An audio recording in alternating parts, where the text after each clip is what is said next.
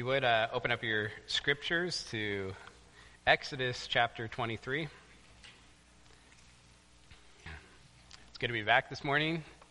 Sarah and the baby are doing good, and uh, um, hopefully they'll be with us next week. Uh, if you would, uh, stand as we read uh, verses 1 through 9. Stand for the Word of God. Exodus 23, starting in verse 1. You shall not spread a false report, shall not join hands with a wicked man to be a malicious witness.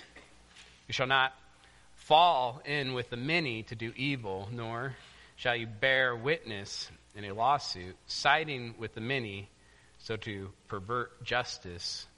Nor shall you be partial to a poor man in his lawsuit. If you meet your enemy's ox or his donkey going astray, you shall bring it back to him. If you see the donkey of one who hates you lying down under its burden, you shall refrain from leaving him with it. You shall rescue it with him. You shall not pervert the justice due to your poor in his lawsuit. Keep far from a false charge and do not kill the innocent and righteous, for I will not acquit the wicked. And you shall take no bribe, for a bribe blinds the clear sighted and subverts the cause of those who are in the right. You shall not oppress a sojourner. You know the heart of a sojourner, for you were sojourners in the land of Egypt. Let's pray. Dear God, our Father in heaven, Lord, God, we thank you for the wisdom that we see in your law, Lord, the moral law being applied, Lord, in such a, an amazing way to a nation, your people, Israel, in the Old Testament. God, I pray this morning as we go through this passage, Lord, that we not only see the wisdom, Lord, of these laws, but we also see your character, Lord, behind the foundation of the law in the Old Testament, Lord. And through that, Lord, I pray that we see application and how to apply these principles in our life as we try to image you, Lord, as your sons and daughters, as the church, Lord.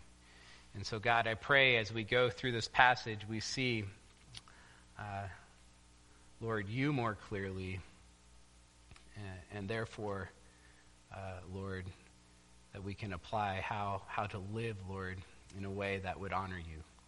So be with us, Lord, as we go through this passage in your Son's name. Amen. You may be seated. this morning, as you can tell, we're picking up where we left off in the book of Exodus. We're slowly walking through again what theologians call the book of the covenant. And that's really Exodus chapters 21 through chapters 23, meaning we're, we're almost through uh, the entire book of the covenant in, in this portion of Scripture.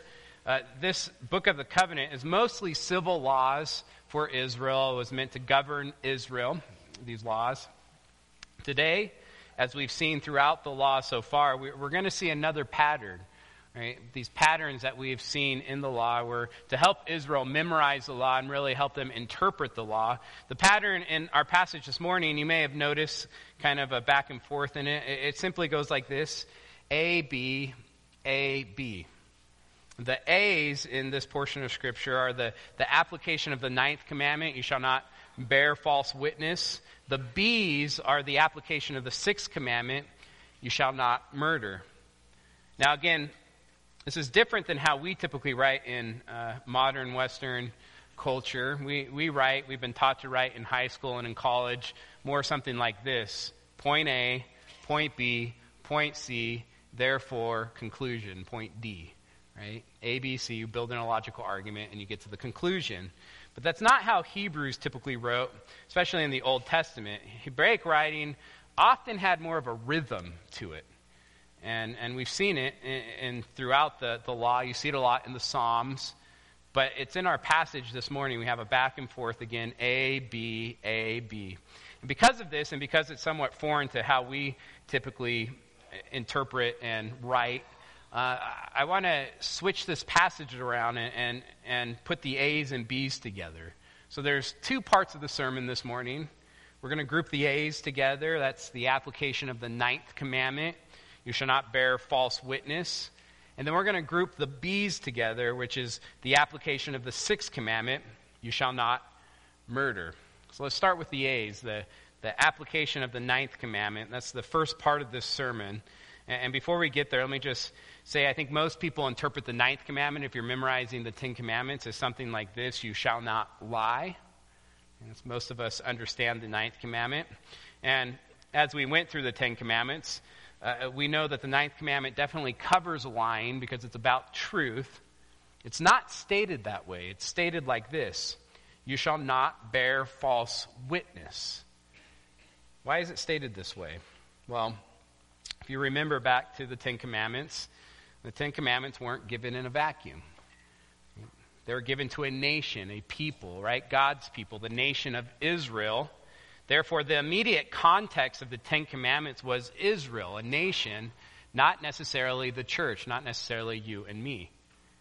This is why the, the Ten Commandments, and especially the Ninth Commandment, uses this legal terminology. Right? You shall not bear false witness.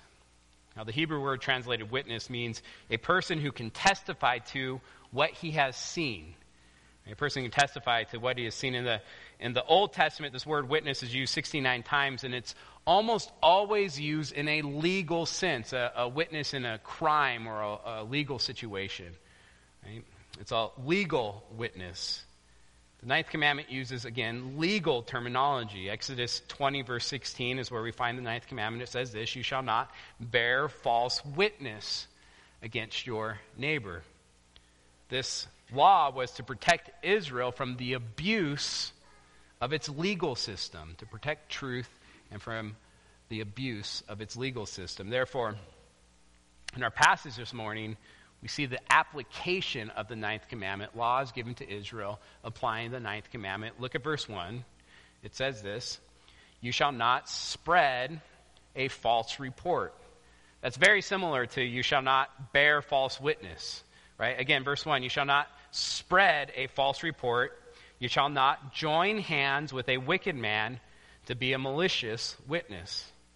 Now let's break this verse down a little bit. A malicious witness is someone who causes trouble by deliberately lying in court. Again, that word witness is a, a legal word. Right? Someone who, who deliberately lies in court. Again, legal terminology. Therefore, the Israelites, this is a law, the Israelites were not to join hands with a wicked man to be a malicious witness. Now, how does this happen? How do you join hands with a wicked man to be a malicious witness? Well, this is where the beginning of the verse, I think, brings some clarity in, in, in understanding this. It says this You shall not spread a false report. You shall not spread a false report. Now, I know a lot of you use the NASB, and the NASB translates this verse You shall not bear a false report but that word bear, the Hebrew word that's translated spread or bear, is not the same Hebrew word that's translated you shall not uh, bear false witness. It's a different Hebrew word. Therefore, I think spread is actually a better translation. The ESV uses the word spread. The Hebrew words mean something like this to carry off or to take along with you, to, to carry it around with you and, and to pass it on. In other words, to spread. Now, again, I think most of us translate the ninth commandment as something to do with lying, which it does. It covers lying, right? You shall not lie. But I really believe a more direct correlation or a more direct application is actually gossiping.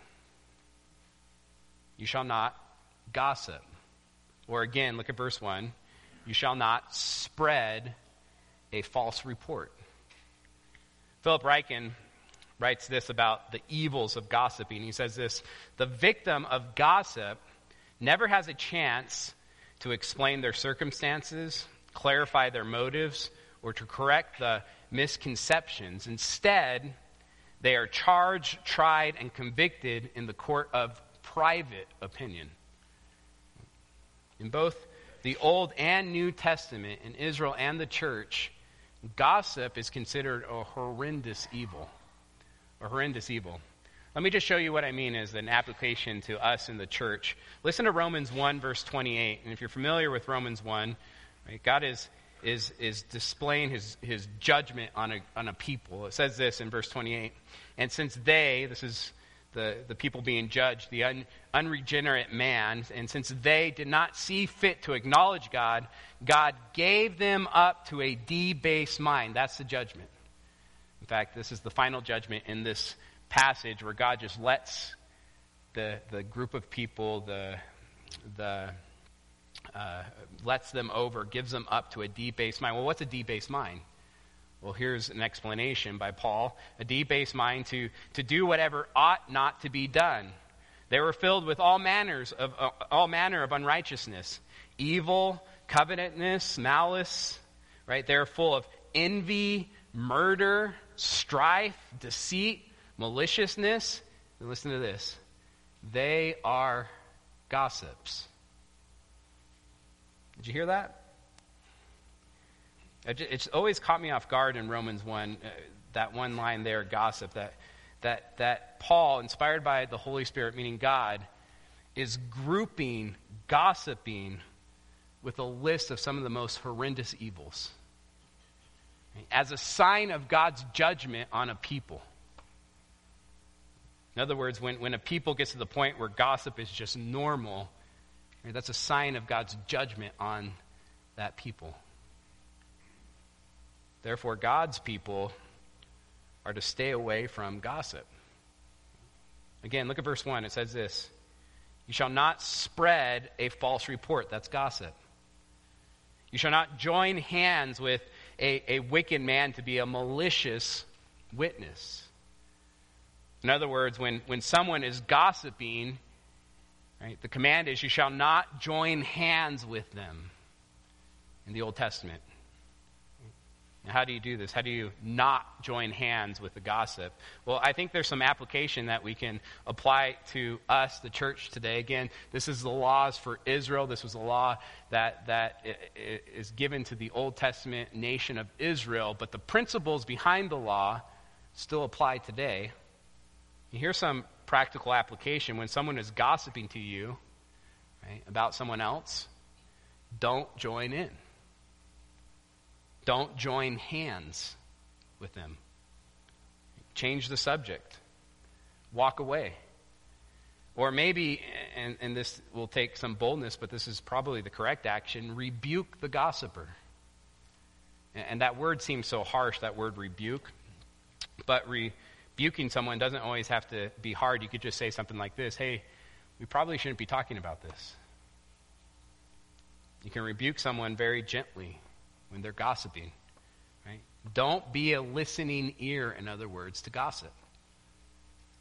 You know, it's hard to do that because isn't it our nature to want to hear gossip? It's just by default we want to hear gossip. It's a, it's a human tendency. We'd rather hear something bad about our neighbor than something good. In fact, this is why I believe when you listen to news, that's pretty much all you hear is bad news. Why? Because that's the audience. If you had a news source that just gave good news, no one would listen to it. It's just our human tendency. But listen, if a gossiper has no one to gossip to, guess what? The gossip start, uh, stops before it ever starts. And just a side note, again, because I think this applies, the principle applies, right? If we as a church, and, and I just want to say, I think our church is good at this, but to continue to be good at this is my encouragement this morning. If we as a church have no ears for gossip, then wicked men and wicked women won't find a place here. They'll either turn from their wicked actions, repent from being gossipers, or they will leave. because there's just no room for gossiping. Again, both the Old and New Testament, God's people are to stay away from gossip. But it's not just gossip that they are to stay away from. Look at verse 2. Exodus 23, verse 2 says this You shall not fall in with the many to do evil, nor shall you bear witness in a lawsuit, siding with the many so as to pervert justice. There's always a great temptation to side with the many, even if they're wrong, right? Verse 2 is saying just because the majority believes something is true doesn't make it true or right. Instead, the righteous man always seeks truth and justice even when it's not popular. And sometimes standing up for what is right is unpopular. In fact, often it's unpopular. If you just look at the history of mankind, the majority is often wrong. And it's courageous individuals that have stood up and pointed that out. Therefore, in verse 2, it says this You shall not fall in with the many to do evil. Again, this is the application of the ninth commandment. There's different ways of corrupting the truth. Gossip can corrupt the truth, it can pervert justice. Right? But also, the majority's opinion can corrupt the truth and per- pervert justice. But there's another way that truth can be corrupted, and, and this may be surprising. In fact, verse 3 is a very interesting verse. It says this Nor shall you be partial to a poor man in his lawsuit. Now, it's interesting because most people would just assume that a judge or a witness would be partial to a rich man, not a poor man. Someone powerful, someone influential. But here, I really believe we see God's wisdom within the law. Sometimes the poor or the oppressed has man's sympathy and therefore is favored. Verse 3 is a command for the Israelites to not be partial just because someone is poor or even oppressed. There's so much wisdom here. Like I said, I, I, really believe we see God's wisdom in this verse because in today's society, we hear about identity groups often. Identity groups that are oppressed or identity groups that are powerless. That word power is such a popular word nowadays, and powerless. Those that are in power, those that aren't in power. And within these oppressed groups, identity groups, they are to be favored or believed automatically, no matter what the evidence says. But the Bible so clearly teaches that true justice shows no partiality or favoritism. Just because you may be sympathetic to a person's struggle in life, which is appropriate, doesn't mean you should show partiality because partiality destroys truth and therefore destroys justice. And it's not just the poor. Look at verse 6. Again, we see the, the A's are getting put together, so we're skipping down to verse 6. It says this You shall not pervert the justice due to your poor in a lawsuit. In other words, you shall not pervert justice by favoring the rich. Do you see the perfect balance in these two verses? Verse 3, don't show favoritism to the poor. Verse 6, don't show favoritism to the rich. In other words, don't show favoritism. Period. There should be no partiality when it comes to justice. That's why we say justice is blind. It's about the truth. Leviticus 19:15 I think just makes this super clear. It says this, "You shall do no injustice in court." You shall not be partial to the poor or defer, defer to the great, but in righteousness shall you judge your neighbor. Again, just perfect balance. Now, this is the civil law. Once again, you're going to hear me say this over and over again, meaning it's the application of the moral law, the Ten Commandments, to a particular situation, the nation of Israel. But the principles behind the civil law transcends both covenants because the moral law transcends both covenants. So there's things that we can learn and apply to our lives. And I believe this is so clearly seen in this passage. And I just want to show you because it's so clearly seen. If you would turn to James chapter 2, verse 1.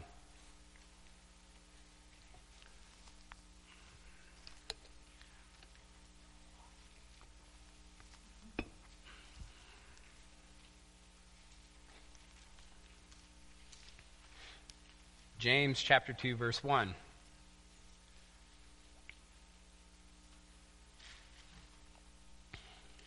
This is the New Testament. This is an epistle to the church, right, to us. Verse 1 says this My brothers, show no partiality. It's the same principle, right? Favoritism. Show no partiality as you hold the faith in our Lord Jesus Christ, the Lord of glory.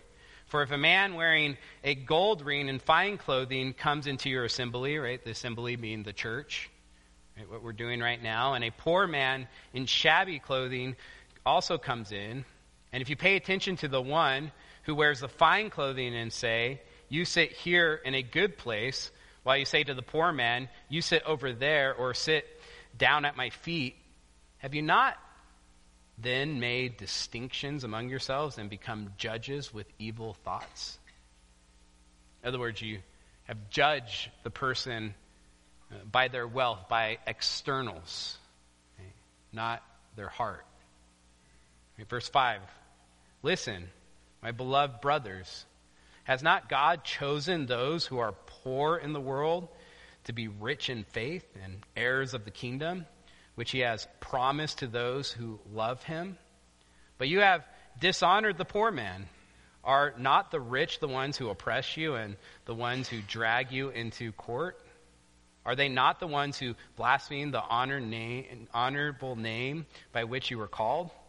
If you really fulfill the royal law according to the scripture, you shall love your neighbor as yourself, you are doing well. But if you show partiality, partiality because of wealth, looks, ethnicity, age, gender, you are committing sin and are convicted by the law as transgressors. In other words, all men are created in the image of God. Therefore, all are valuable. It doesn't ma- matter if they are poor or rich. We are to show no partiality, especially when it comes to the gospel. And those that we welcome, welcome in here to, to hear the gospel. Now turn back to Exodus chapter 23, verse 7. Again, the reason I went to James is I just want to show you that these principles transcend both covenants. Even though the, the direct law may not apply to us, the church, the principles behind the laws do apply to us. And we're going to see that even more clearly as this passage keeps going. Again, verses 1 through 3 and verses 6 through 8 go together. They're the application of the ninth commandment. So we're jumping down to verses 6 through 8. Again, the ninth commandment is you shall not bear false witness. In other words, you shall not corrupt the truth. In our passage, God is commanding Israel to not let gossip corrupt the truth, right? to not let the majority's opinion corrupt the truth, and or someone's wealth, rich or poor, corrupt the truth. And this was because for Israel, I want you to think about this. For Israel, they were, there were serious consequences for the perversion of the truth. Look at verse 7. 7 says this Keep far from a false charge, and do not kill the innocent and righteous, for I will not acquit the wicked. It's very interesting because you get to verse 7, it says, Do not kill the innocent. Well, what's, what's killing the innocent and righteous have to do with bearing false witness? Well, in Israel, especially for Israel, it's true today, but especially in, in ancient civilizations and the nation of Israel, bearing false witness could lead to death. Listen to what one commentator wrote about this. He says this In the days before forensic evidence, almost everything depended on witnesses. Usually it came down to one person's word against another's, and since many crimes were treated as capital offenses, often the defendant's life was at stake. The words of a false witness could be fatal. Therefore, the protection of the truth was extremely important for Israel to thrive as a nation. And this leads to verse 8, a final way truth can be distorted. If you look, verse 8 says this And you shall take no bribe. Why? Well, For a bribe blinds the clear sighted and subverts the cause of those who are in the right. I love how this is phrased. A, bribe blinds the clear sighted, it blinds. Right? How? Because the power of a bribe can cause people to ignore clear evidence, right? to suppress the truth that's obvious. Right? It blinds the clear sighted, it distorts the truth. So, again, this is the application of the ninth commandment. God's people are to protect the truth. That's because no legal system can survive without truth. This was commands for the nation of Israel, for the good of Israel. No legal system can survive without truth, without valuing truth, without protecting truth, without seeking truth.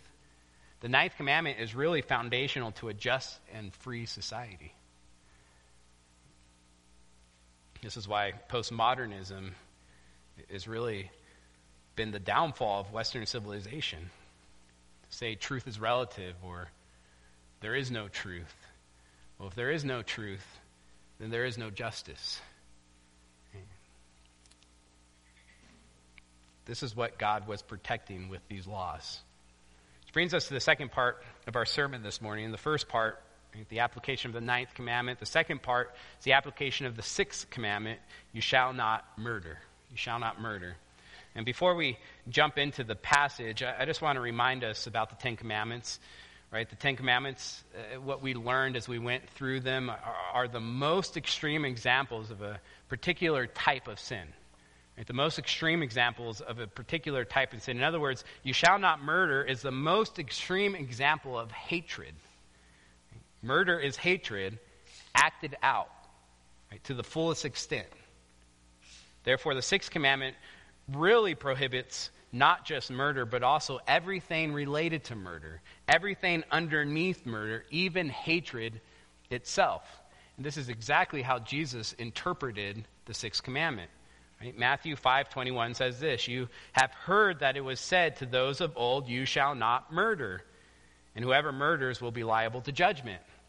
But I say to you that everyone who is angry with his brother will be liable to judgment." Whoever insults his brother will be liable to the council, and whoever says, You fool, will be liable to the hell of fire. Now, this teaching, I want to be clear, is was extremely radical to those that were hearing it for the first time, Jesus proclaiming this truth. In fact, it's still radical to this day, right? If you just hate someone within your heart, that's murdering them within the heart. I mean, that's a radical teaching. But I want to be clear this wasn't a new teaching by Jesus. Jesus didn't make this teaching up.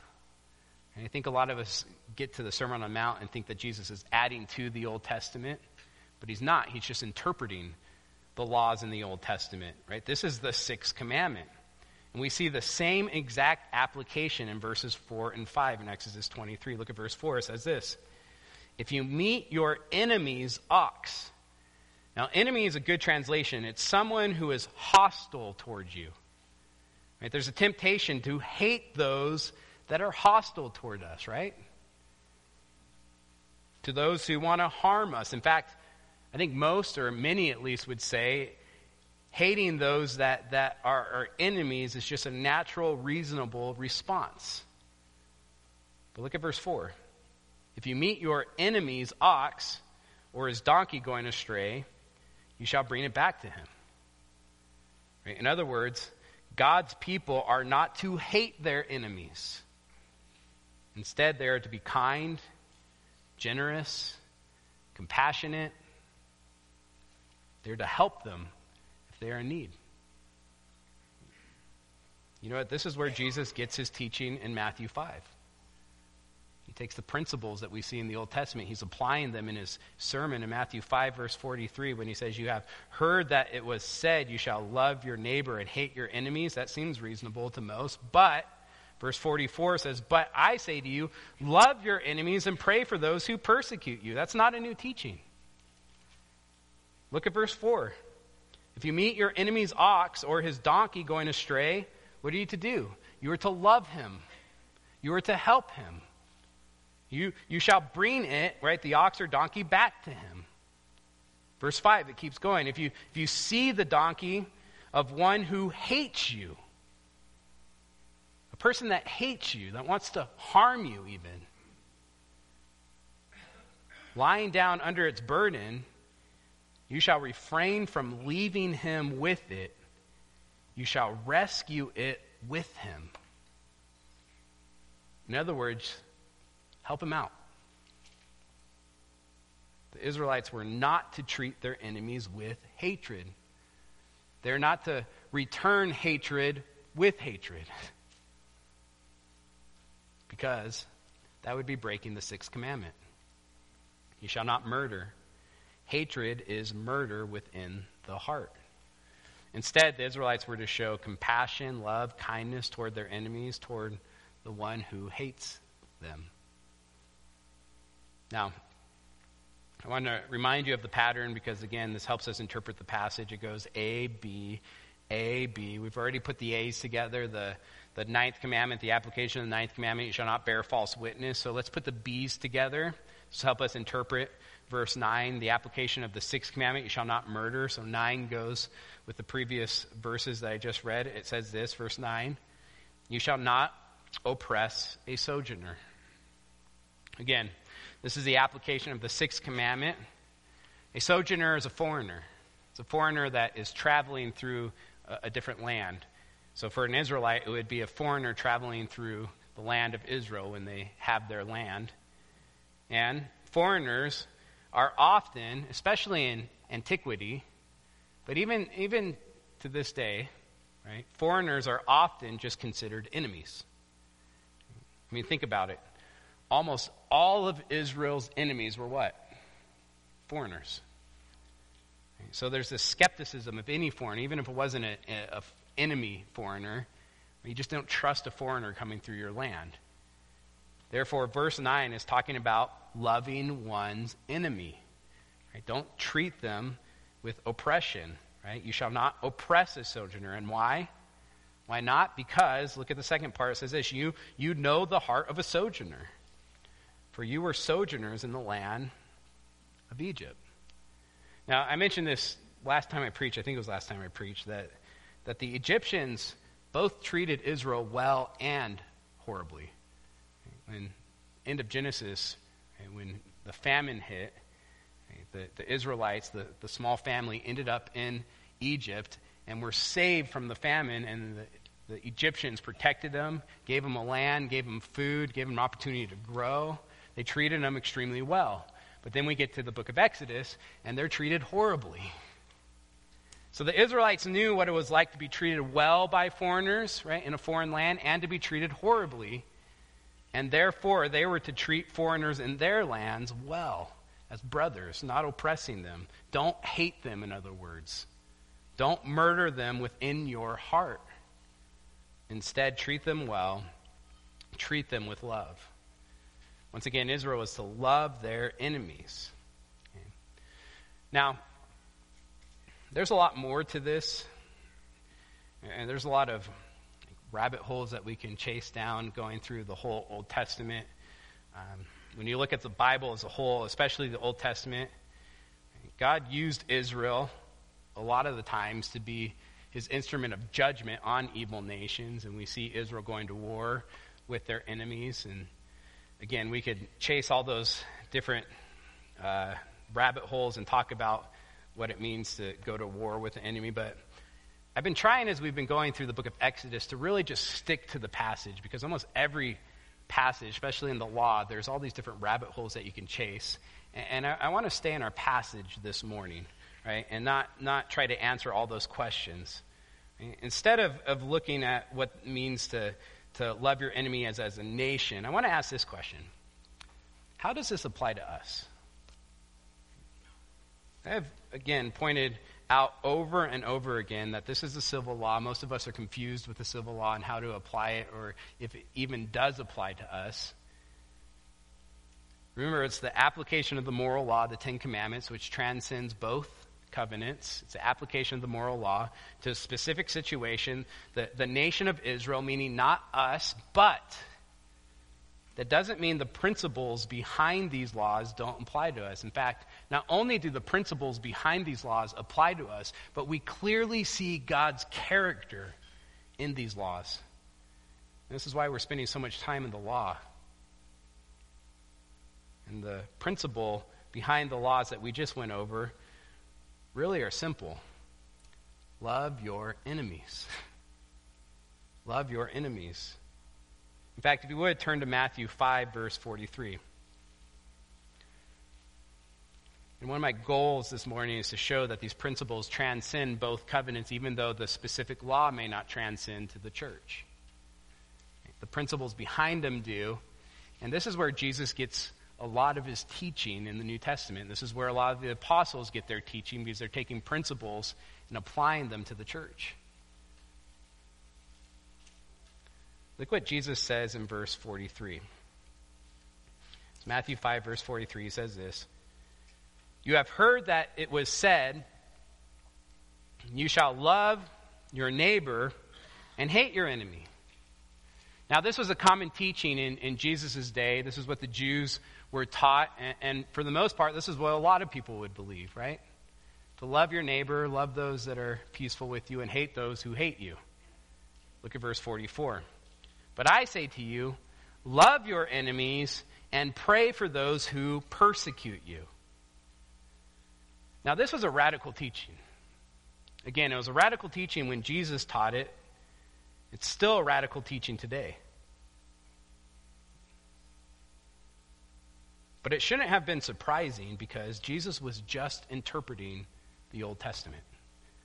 Again, Exodus 23 4 says this If you meet your enemy's ox or his donkey going astray, you shall bring it back to him. Well, you know what that is? Loving your enemy. Jesus is teaching the principle behind that law in his sermon. He's teaching the principles that we find in Exodus chapter 23 in his sermon.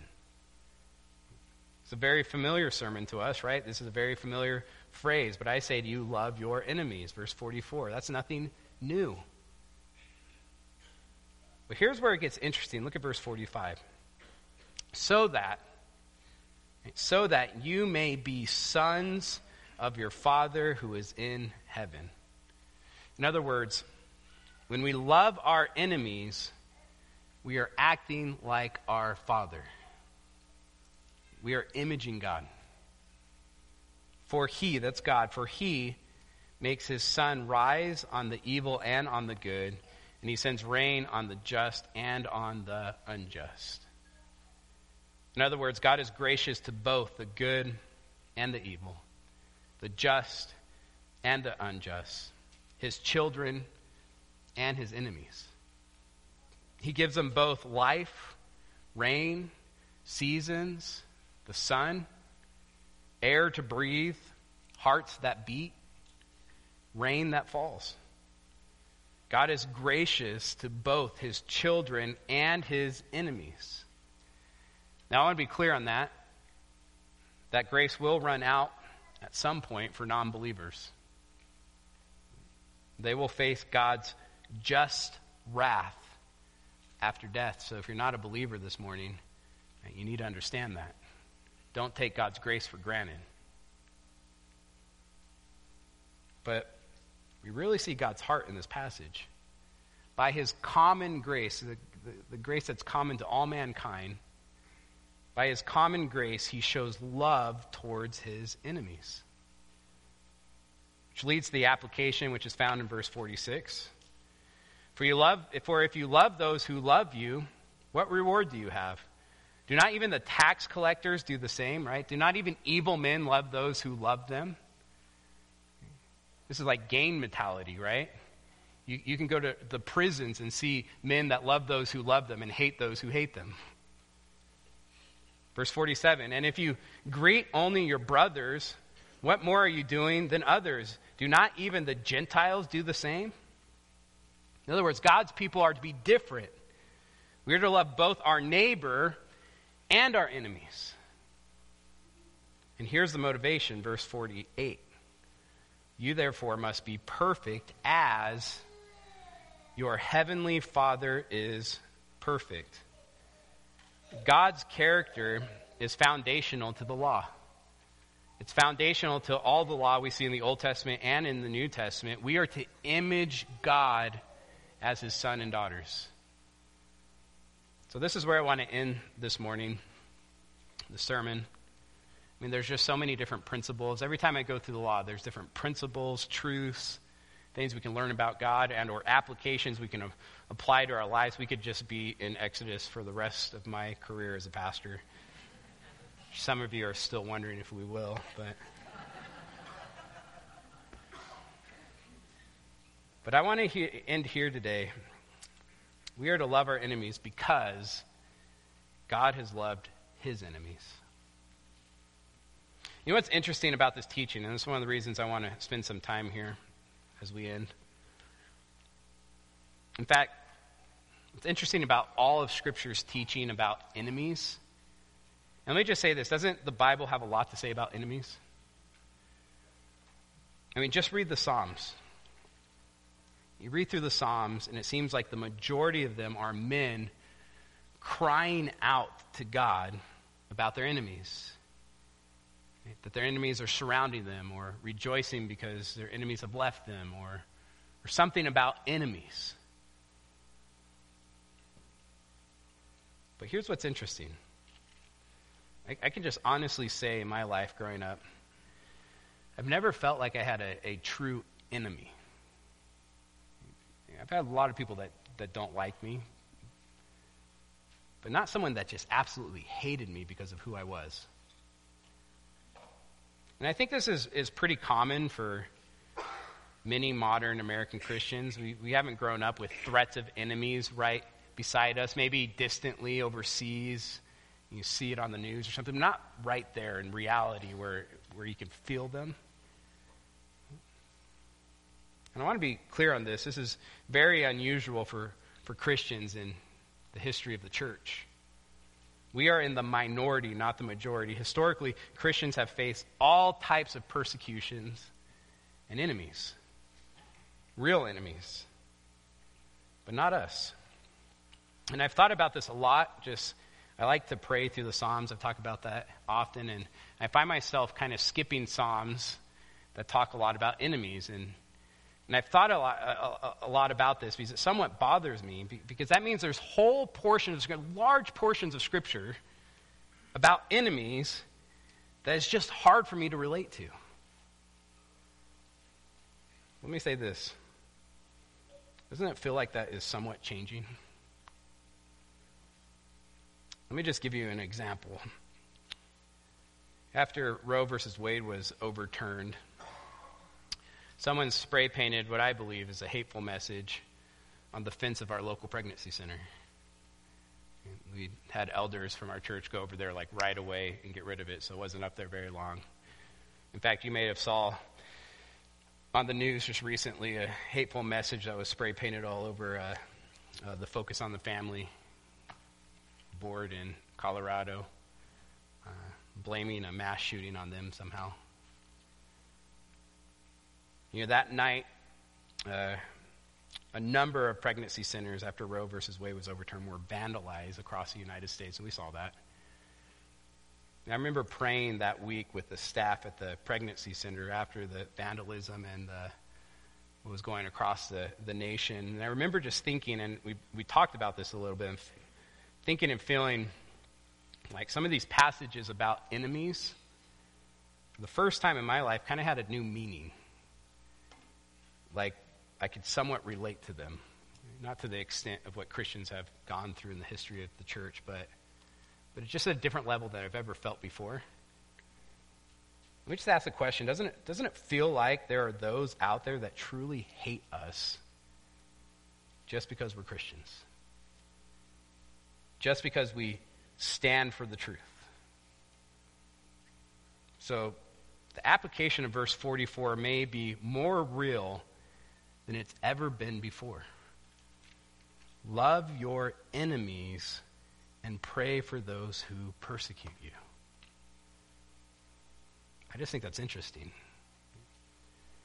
But it's not the application I really want to point out this morning. It's actually the motivation I want to focus on. And that's verse 48. It says this You therefore must be perfect as your heavenly Father is perfect.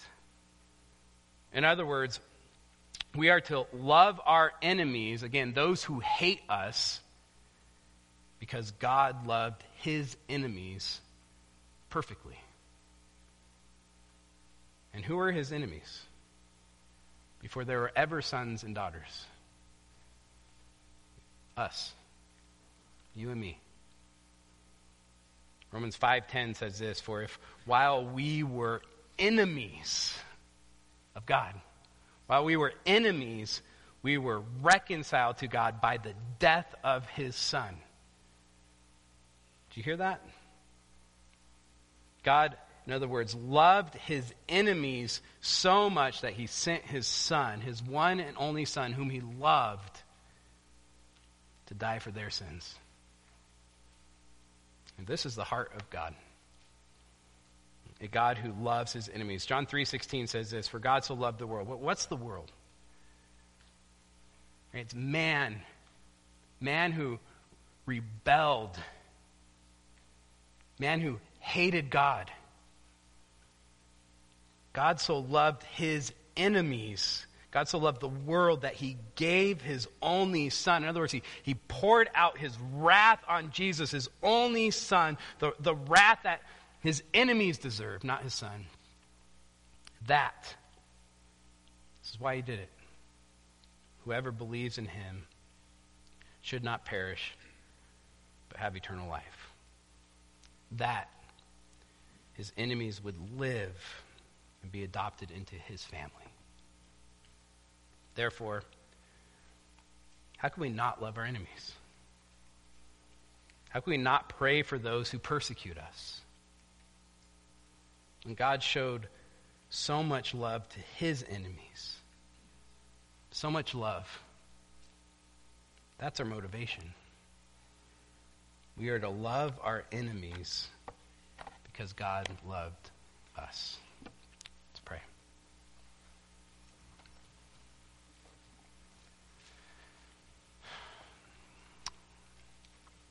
Dear God,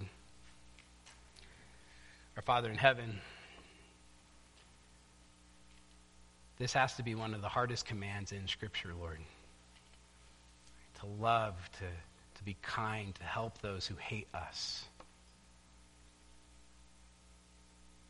Yet, how better could we image you as your sons and daughters, as believers, than to love those who hate us? Because that's exactly what you did with us. Rebellious men and women who hated you. Yet, even while we were enemies of you, you sent your son, the son whom you love, who never rebelled. You sent him to come and die on the cross. I just, I think of Jesus as the nails are getting put in his hands, praying for his enemies. Forgive them. God, give us that character. When we are tempted to respond on the internet or face to face in a hateful way, I pray we would be reminded of Jesus on the cross and respond truthfully in love. In your son's name. Amen.